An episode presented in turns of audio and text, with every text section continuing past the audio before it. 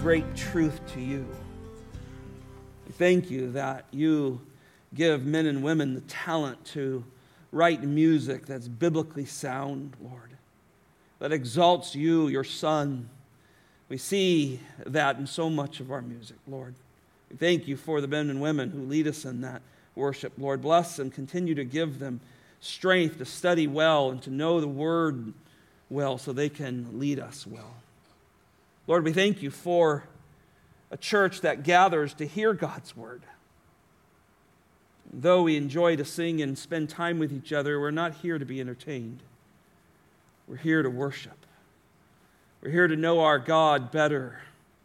We're here to learn to live for Him and find contentment in this life as we wait on the Lord and do it with great joy.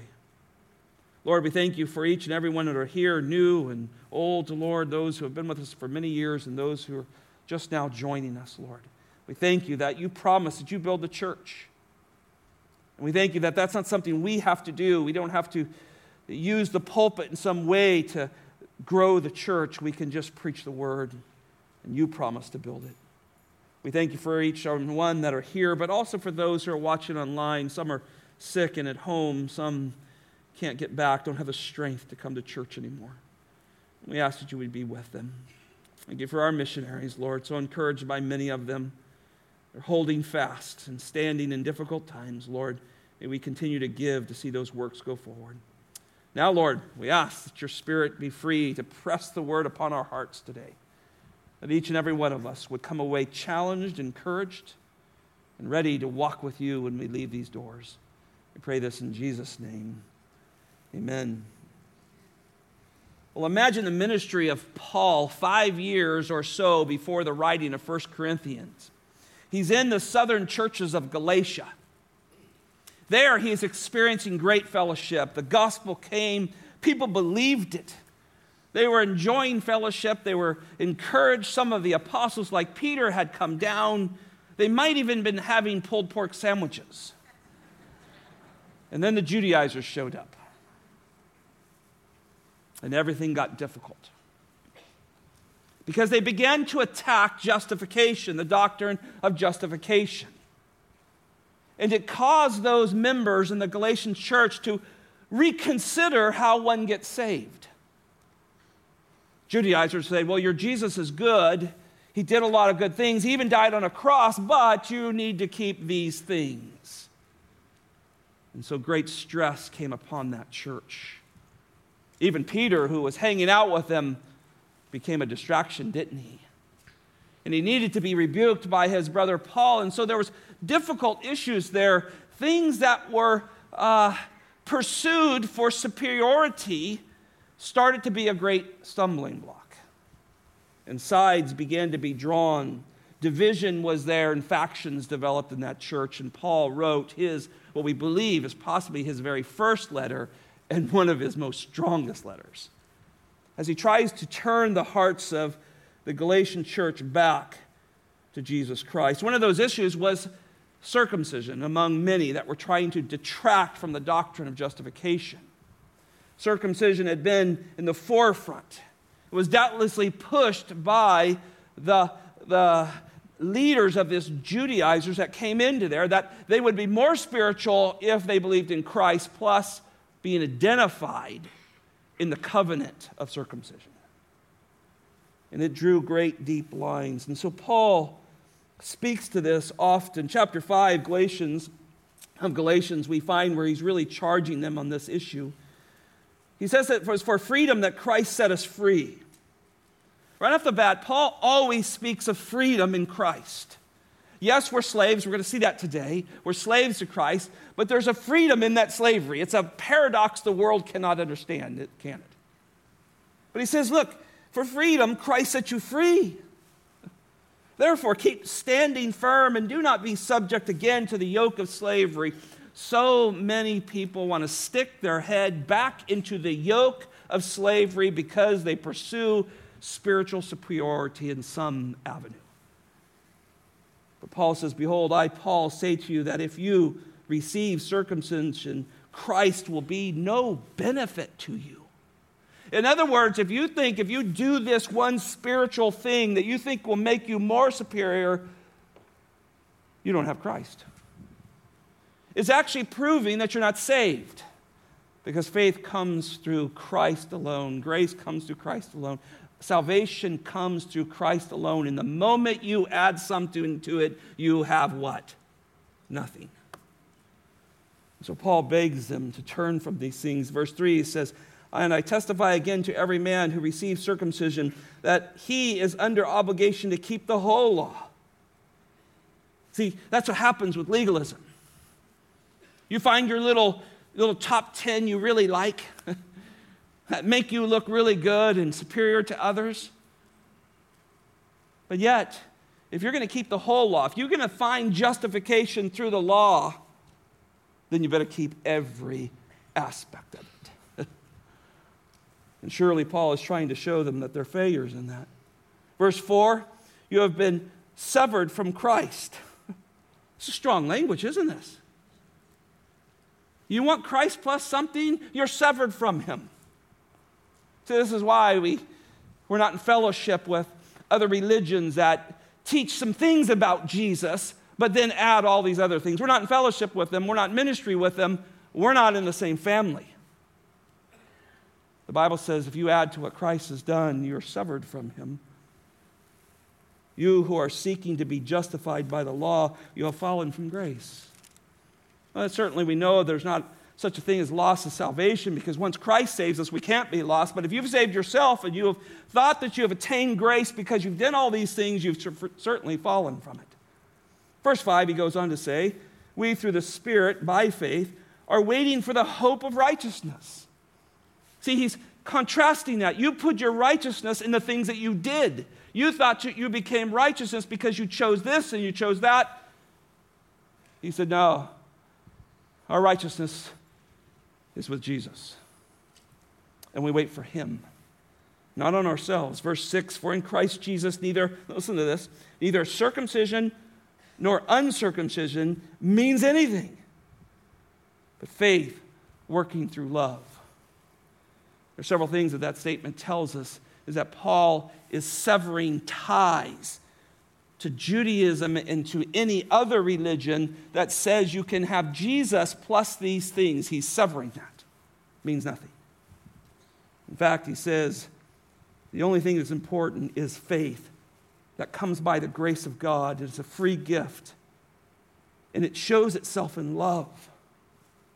Chapter 16, verse 15, he says almost the same thing as he finishes out this letter to the southern Galatian churches, he says, For neither is circumcision anything nor uncircumcision, but a new creation. That's what you are. And so, you know, it's really freeing as elders and pastors to teach the gospel devoid of works. I would hate to have to come and stand in this pulpit and tell you about the great things of Jesus and then give you a list of things you should do. It'd be daunting. We are free to preach a gospel free of good works. That, now listen to this, that gospel causes us to be a new creation. And what is generated from that gospel, what's generated from that great faith and grace granted to us as a gift, is a new life that seeks to obey, and we'll see that in our text today, seeks to obey the commandments of God. Well, today, as you turn to 1 Corinthians 7, the text that Pastor Brian read, I want to highlight four things that the love of Christ and understanding what he has done and understanding how he called you and how he assigned you to live this life will bring you contentment. And title of sermon, Content in Our Calling. Content in our calling. Number one, the glory of, glory of Christ empowers the believer to walk with him in all circumstances. Now, notice in verse 17, the Bible says this only as the Lord has assigned to each of you, as God has called each, in this manner let him walk. And so I direct all the churches. Now, notice that word only right there. Maybe your Bible might say nevertheless, that might be translated that. It's referring back to the preceding instruction. And the believer is, is not bound. He's already said that if an unbeliever abandons that one, they, they have an exception and they're able to, to be free from that. But he's reminding us here, in this context here, that the exception is not the rule. Rather, one is, is urged to stay in their current status in hopes that God will save that unbelieving spouse. That's the context here. And there's a greater context there. There's this pressure from these ascetic group within Corinth that are telling the, the Corinthians that if they change their status, their marital status or their singleness or whatever it may be, they could be more spiritual. So, all of that is this context that Paul drops into a really new aspect of teaching us to remain as we are and trust God. Now, Paul's going to remind the reader and us that God has assigned each person, each believer, a gift. And even more importantly, God's called them in a certain assignment. He's given you roles in this life. And this assignment and calling point to the only imperative in verse, in, in verse 17 there. The imperative is the word walk, or your Bible might say lead there. The Greek word carries the idea, this walk or lead a life, carries the idea that our behavior and our conduct, the whole of our life, not just, not just our Sundayness, right? The whole of our life should display evidence of the power of, of the gospel. Now, Paul is teaching the Corinthians here that if they would walk or lead a life that is driven by the gospel, they are going to have a radically different looking life. You think about this Corinth and the setting there, it'll be radical and you start to think about what's going on now in February 2022, the things that are going on around the world, things that are happening even in our own country, a Christian really should have a radical life. Radically different, isn't it? Our views on almost everything across the board is opposite of where the world is going. So he says, look, we need to walk this way. Now, Paul has always talked about this. Even in his first letter that we believe he wrote to the Galatians, we went a little farther in chapter 5, verse 16, he would say, But I say, walk in the Spirit, and you will not carry out the desires of the flesh. Paul is always concerned about our walks. Do our walks match the message we believe? It's a, it's, a great, it's a great verse, isn't it? So many people come to you and say, Man, I don't want to give in to the desires of my flesh. What are you walking according to? Where are you walking? What are you walking in? See, God has given us the Word of God. He's given us a Spirit which indwells us to highlight those truths so we know how and where to walk.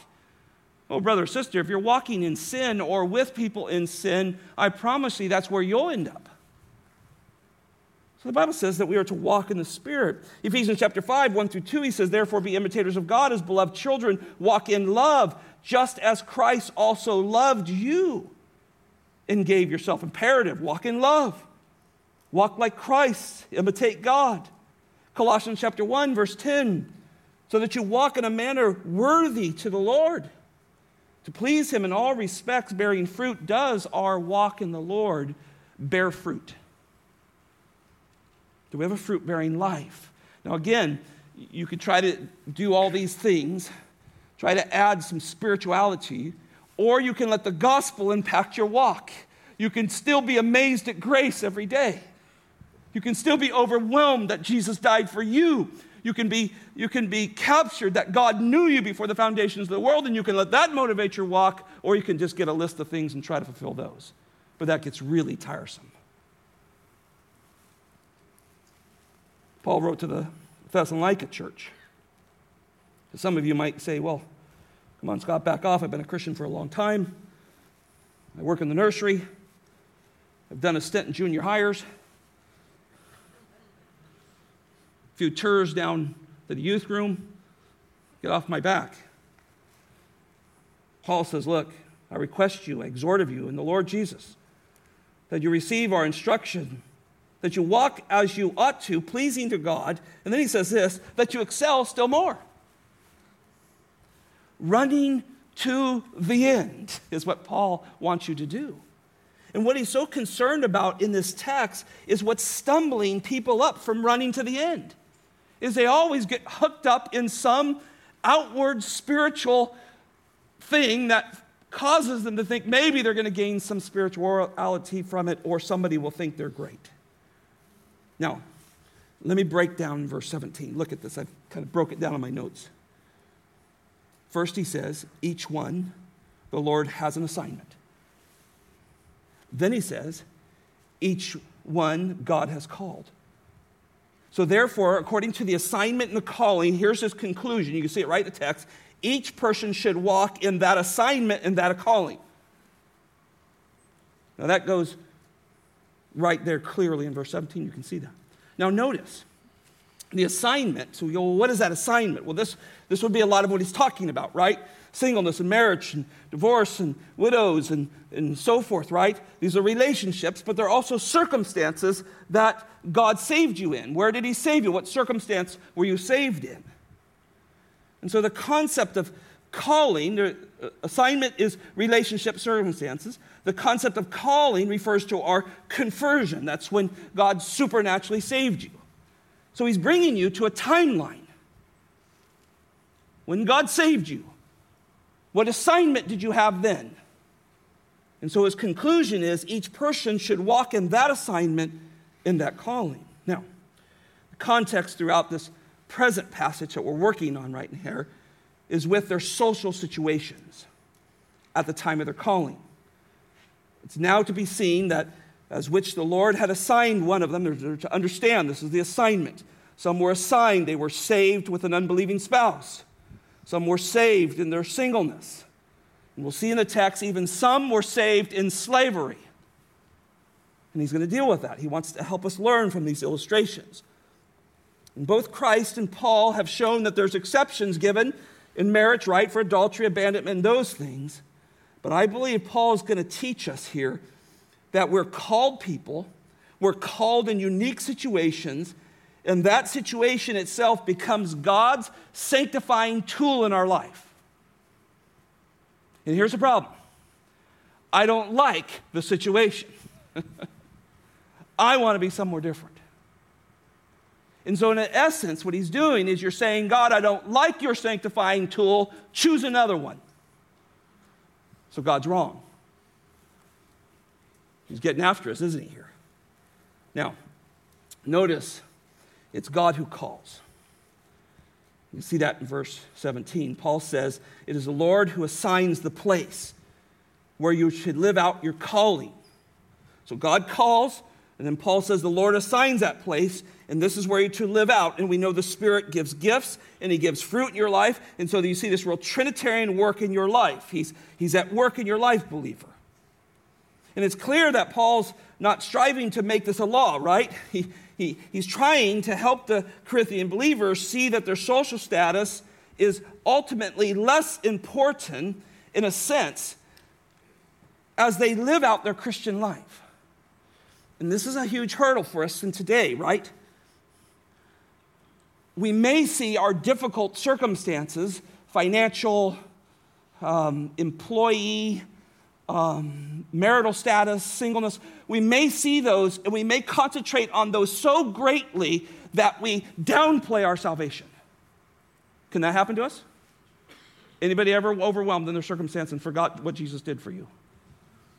Everyone should raise their hand. You're a Christian. He's trying to get us through that, right? And so he wants our circumstances to be used for the glory of God.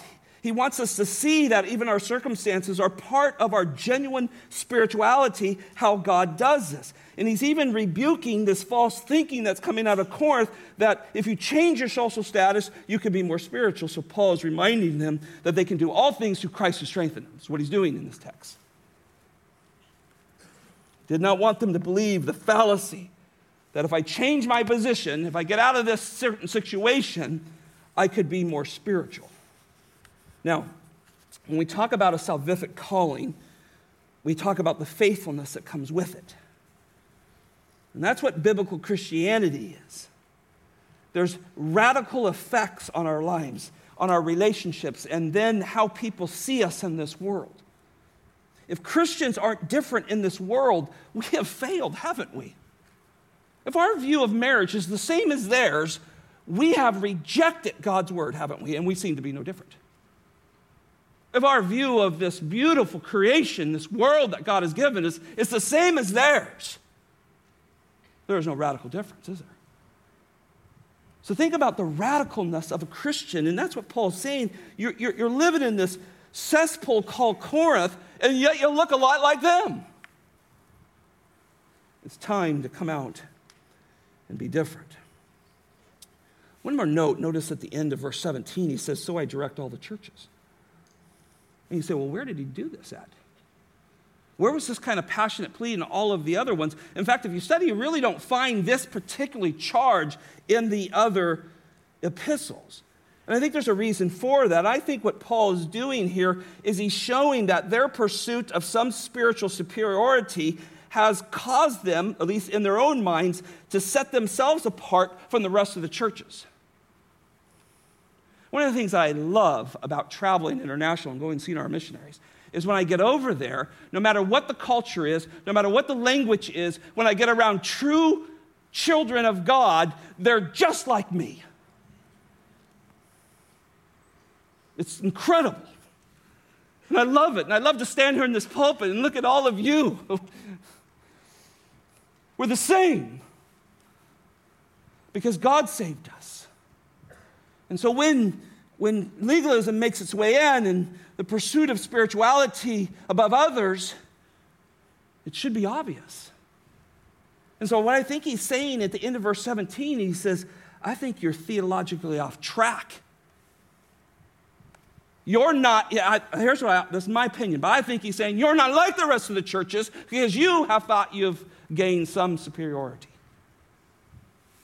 Says, Don't think that I don't teach this to others, but you are off track theologically. So I think the main purpose of the gospel is first and foremost to change individuals, not the culture and society. Reconstructionists in theology world think that if we get enough Christians saved, if we get a, a saved president, if we get a saved Senate, we can change the world. That's how God works. It doesn't work that way. He works individually. He saves people uniquely and gives them what? A personal relationship with the Lord Jesus Christ. So salvation is personal, it's individualistic, and it changes inward before it changes outward. So Paul is desiring these believers in Corinth to be satisfied where God assigned them, not to look to change that, be faithful in the conditions God called them in. That's how he changes the world. Through one person who comes to faith in Jesus Christ and says, God, I'm going to honor you in my circumstances. I'm going to glorify you where I am at till you change that. When we think about our occupations, we have such a testimony there.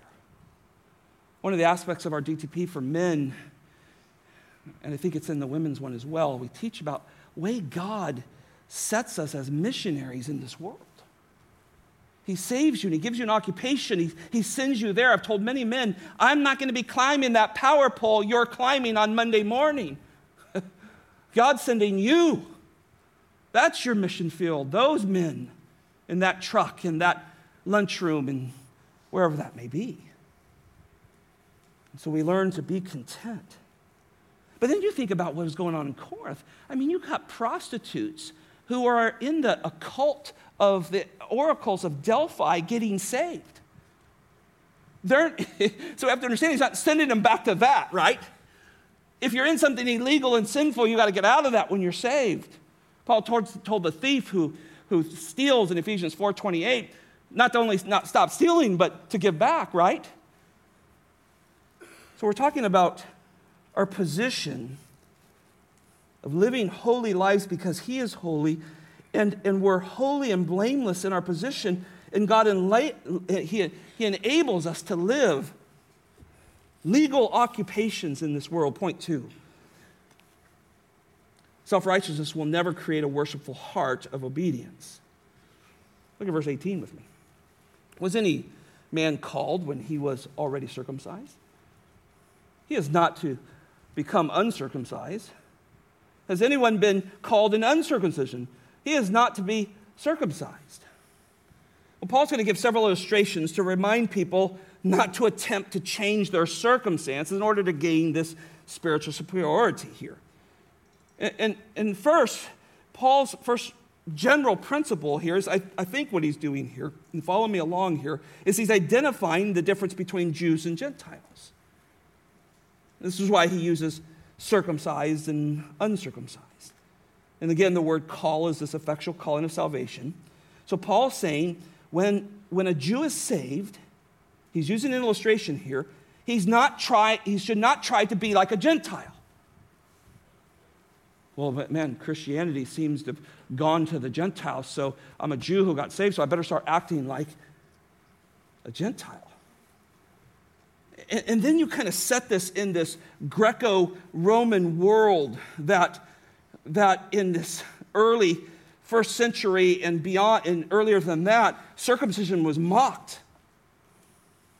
Jews were ridiculed for their belief of being circumcised and their holding to this was a covenant obedience. Both Maccabees and Josephus record that during the Greek rule, which would have come after the Medes and the Persians, almost forgot there, the Medes and Persians, then the Greek rule came in that time, you have, a, you have a nation of Israel that's under discipline, many still living pagan lives. There was said that many Jews sought to be accepted by the Greeks, and so they had surgeries performed, and they were called reverse circumcision or to be decircumcised. There was a procedure from that. And you have to remember that most people did not have a bath in their house, so you went to public bath house. And some Jews were ashamed of their circumcision. And others just wanted to conform to the culture. So Judaism came out with a radical teaching, trying to bring them back to, to what they believed God wanted them to do. And that's where we found the term that comes out of their, their instruction, these rabbinical teachers, this rabbinical leadership that uses the term uncircumcised, and that's where we think Paul's picking it up. Now, when the first century, you think about this, there's probably, maybe, I thought about this that there's Jewish Christians who think that I can demonstrate that I reject Judaism and I embrace Christianity by having this surgery done. Paul's, he has none of that, right? Remain as you are. Remain as you are. And I believe that the apostles' terminology is, is to be more taken figuratively here, right? The circumcised and the uncircumcised were common references for Jews and Gentiles. And we know that because even women were segregated by those terms, right? They're part of the circumcision, they're part of the non circumcised, right? And so we understand that. So, so Paul here is reminding Christians that when you came to faith, don't give up your heritage. Now, why is that important? Because it's so important because it reminds us that God promises to save people from all walks of life. And I think that's beautiful.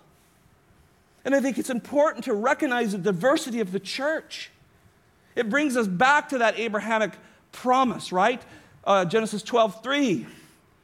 God speaking to Abraham, talking about the seed that is in them, the seed who's going to come and be the Savior of the world and he'll be a blessing to all peoples. So I think Paul has a missional view on here.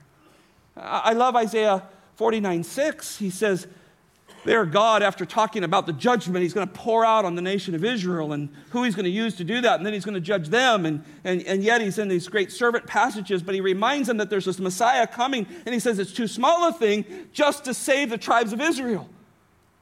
But then, then there's a real important theological phrase. He said, I will also.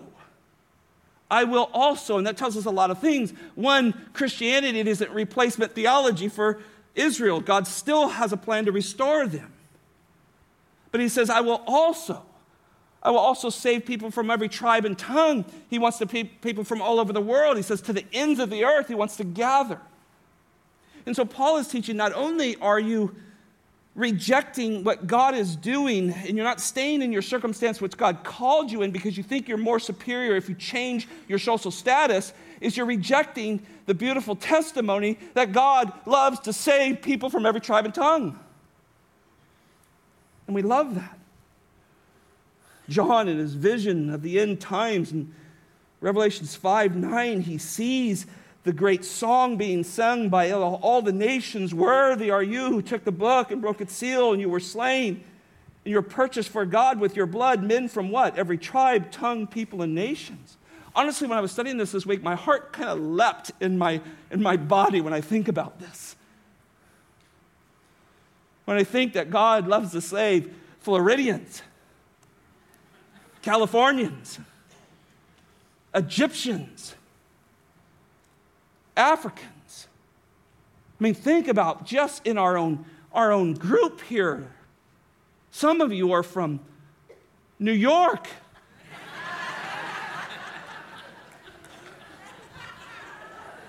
I have friends here from New York.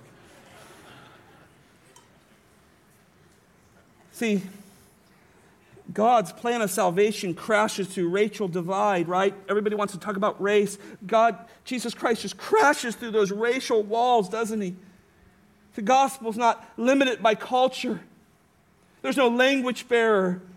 And there's nothing that unites God's people greater than the gospel. So, no matter what your background is, your ethnicity, your economic status, or any other social issue, we become unified in the gospel. And Paul says, don't try to leave that. Embrace that assignment that God has given you. One of the reasons we have an outreach to Middle Eastern people is because we have quite a few people in this church who God has saved and they have a heart for that. And so the effects in our ministry is because those men have embraced where God has put them. Those women, God has they embraced where God has put them, and they care about the lost in their families and in their neighbors. And so they witness. So Paul says to the Gentiles, looking into verse 18, has anyone been called in uncircumcision? He is not to be circumcised. Gentiles who become Christians are not to become Jews. It's why we struggle a little bit with some of the messianic stuff that goes on. And I know I'm going to get an email, send it to Brian. Um, God called you as an American. Be a Christian right here. Don't try to embrace something else that God has not assigned to you. Married, single, Floridian, New Yorker, whatever it is. God's assigned that to you. That's where He's called you. Live out that calling in that beautiful realm. And so Paul reminds him remain as you are, remain as you are, over and over in this passage. Now, interesting enough, in this section, Paul has given exceptions for singleness and marriage. There's divorce is allowed with adultery and abandonment, and those things are exceptions. But in this section, there seems to be very little, if not any, exceptions. And that's because the obvious reason is this is not simply sociological, this is theological. Our, our theology transcends our, our circumstances. And so we embrace one another no matter what our background is, it's because Christ has put us together as one. Now, Paul understood, listen, he understood the experience of grace.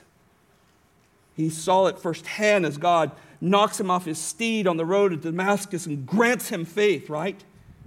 He knew that a saving faith was granted to him apart from his circumcision, him of all people, right? You see his list in Philippians circumcised on the eighth day, Hebrew of Hebrews, you know, he's the poster boy of this stuff. But he, he embraces his faith in that situation, and Paul had such a burden for the Jews. Read the beginning of Romans 9 and 10 and 11. See how he says, I would, if it would be possible, I would give my own salvation for their faith. He loved them.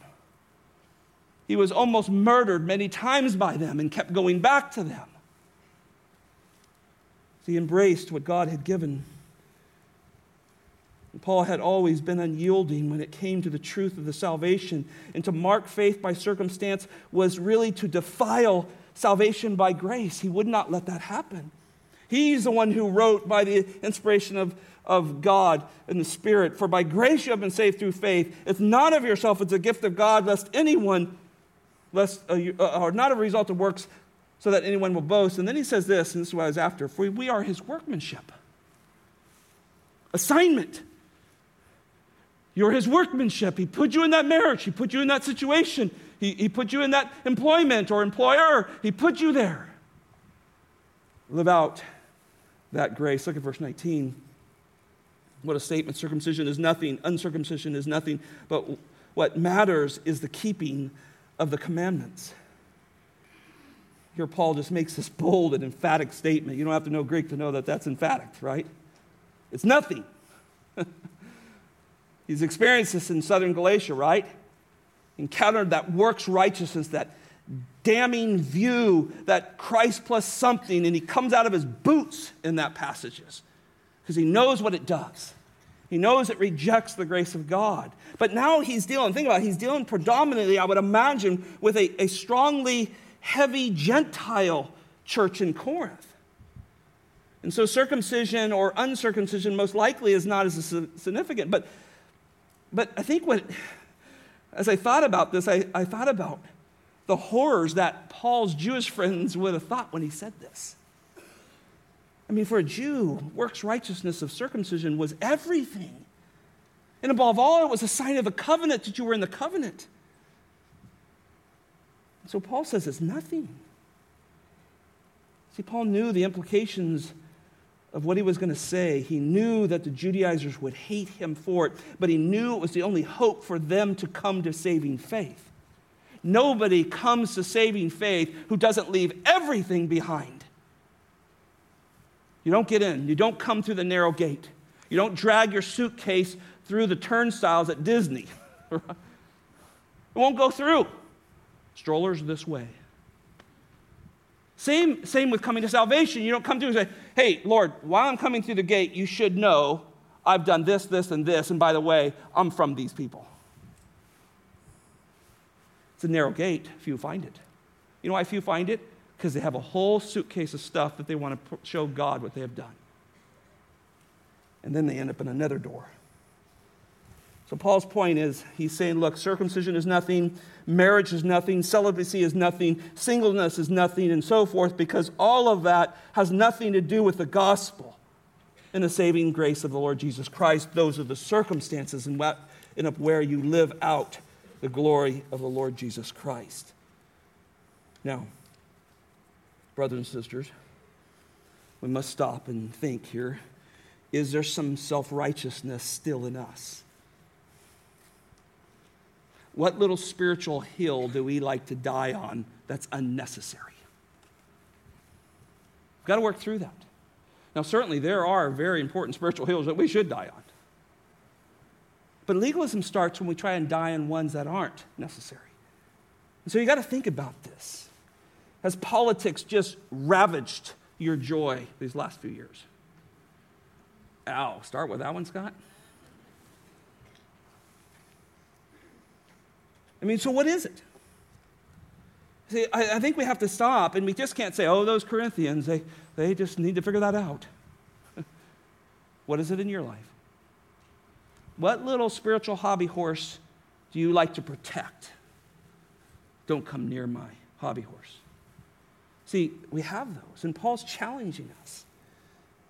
But notice right at the end of the verse, in, in verse 19, he adds this little ditty. But whatever matters, the only thing that matters is the keeping of the commandments of God. So, what matters is not the social condition God saved you in, but what matters is obeying Him, right? Now, think again about his Jewish friends when they heard this. They would first say, You're driving us crazy because circumcision is everything to us, and you say it's nothing. And then we're about ready to lose our minds when you say to obey the commandments because we see them as the same, and Paul separates them. And so, from their perspective, they're going, You're crazy, Paul. That's how we identify ourselves with God. And Paul says, No, that pollutes the purity of the gospel. And so he says, It's nothing but we obey the Lord. And here's what the Lord, what Paul's saying. He said, Paul considers obedience to God's commands as the proper worshipful response to grace. He does not see that as works of the law. He sees it as the proper response to the grace of God. Husbands, love your wife as Christ loves the church. We respond to that by the grace of God, bending the knee to ask God to help us, husbands, be that because Jesus died for us and shed his grace in our life. We love one another. We love one another without hypocrisy, the Bible says. We know we can't do it our own, but the grace that God supplied that saved us gives us grace to live those commands out. And so grace is driving this. And the problem is, today's church, obedience has degenerated into some kind of antinomious type of view, right? And so it's grace, grace, live any way you want. And you think that's new? Paul writes in Romans chapter 6 the same thing. You know, what should we say? Should we just continue in sin that grace may abound? It's always been a problem. There's always been abuse of grace. That's one of the things that Judaizers had against them. Oh, you got this whole, you're just giving this Jesus alone thing. Everybody's going to abuse everything else. But Paul knew, and we know, that when grace grips your life, sin becomes ugly. It becomes something you don't want in your life. And you may not think about grace for a while and live in some sin, but the moment you go back to the cross, the moment you go back to grace, if you're a true Christian, it pricks your heart and it pricks your mind, and you go, oh God, I don't want to live that way. I want to live for you. Am I right? See, this is what Paul's after. He wants them to get in the fight and live for Jesus, not for some some social status. Third thought in Christ we have unity and equality despite extreme social conditions. Look at verse 20 with me. Each man may, must remain in his condition in which he was called. Well, the first analogy is given here, and he now, he's already given that analogy of circumcision. Now he's turning to back to kind of his original argument stay as you are. And he wants each person to live out their Christianity, their calling in Christ, in their social condition, where, they'll, where they will, in, in a way, um, magnify Christ in that situation that God called them in. So, where God called you, live out that life.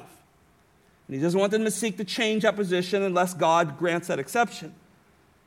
So, remember, that's the emphasis as we go in. So, so remain as you are. Now, look at the second supporting illustration he gives in 21. Were you called while slave? Do not worry about it. For if you are able also to become free, rather do that. Verse 22 For he who was, who was called in the Lord while a slave is in the Lord's free, is the Lord's free man. Likewise, he who was called while free is Christ's slave. You were bought with a price. Do not become slaves of men. Verse 24 Remain as you are. So when we looked at the first pattern of the verse there in verse 18, you saw he says, To the circumcised, to the Jew, don't change. Then he says, To the uncircumcised, the Gentile, don't change. Then in verse 19, he gives the reason because it profits nothing. And then he gives the conclusion. He says, Remain as you are. Now he moves to the second illustration. He says, To the slave, don't worry, verse 21. He gives an exception, somewhat of an exception, says, but if you find your freedom, if you grant your freedom, take it. The reason why he says to remain as you are, don't worry as a slave, because you're free in Christ, verse 22. Then notice he turns to the free person. Be a slave to Christ at the end of verse 22. So you can see how he's, he's setting this up. It's all exactly the same. Be a slave to Christ. The reason? Because just like the slave, the free were bought with the blood of Jesus Christ. Both belong to him. And the conclusion is remain as you are, serve God in that situation. Now, notice in verse 21 that Paul commands the slave to remain as they are, but don't worry. And I think this is similar to what he's been teaching to the single and the married. You know, what he's talking about is contentment. Oh, the C word. It's a problem with this, isn't it? Being content. So he's challenging us to say, God, give me contentment in my situation. And what he's doing is he's using something very radical called slavery to help us who are not slaves to go, wow, he just told slaves to be content. And I'm over here not happy with my merit part, marital partner. See, he's using an illustration to teach us that anyone in any circumstance who belongs to the Lord Jesus Christ can find contentment if we will lay down our own self righteousness. Now, the Christians to learn from this position of the slave. He can't change it. Now, he may have an out at some time, but, but because doubtlessly this person possibly sold himself to the slavery, most of that is the idea that indentured uh, servanthood here. They're not to worry. They're in that position. They can't change it. They're not to worry. They're to be content and glorify Christ in that position. So don't let your social condition overwhelm you. Ask God for peace that passes all understanding and accept where God has you. He may change it, but accept it. And take the transforming work of Christ, then allow that a calling to be lived out in that assignment. We all have assignments here. Are we living it out? Now, notice in verse 22, he says, Were you called while slave? Excuse me, verse 22, were you called in the Lord while, while a slave is the Lord's freeman? So the, the slave is free in the Lord. And then notice verse, the rest of the verse, likewise, he who was called while free is Christ's slave. Now, what I want you to get from this verse is the statement of equality. And I know, I know if the world's listening to this, they go, wait a minute, how can that be equality? Well, this is what God teaches. He teaches that both a slave and a free person are equal in the Lord Jesus Christ, right? And so he puts this little adverb in there. Notice this little adverb, likewise. Look at it in your text. This verb, this adverb is very important. And what it does is it connects similarities. It highlights the nature of both, right? The same kind of both. It, it marks the resemblance of one another. And so the slave is free in Christ. The free are slaves to Christ. Both are eternally positioned in Christ, though their social condition is extreme. That's what he's telling them. Who could do that? Who in the world could take two extremes, a free person and a slave person, and say that they're unified and they're equal in, in, a, in a deity, in a person? Of Jesus Christ. See, that's what the gospel does. The gospel causes us to be equal.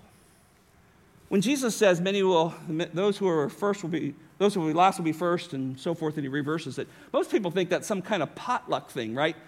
Well, my whole life I waited till everyone went, and then in heaven I'll be first. Well, what kind of exegesis is that? That verse is a statement of equality. The last are first, the first is last. We're all equal.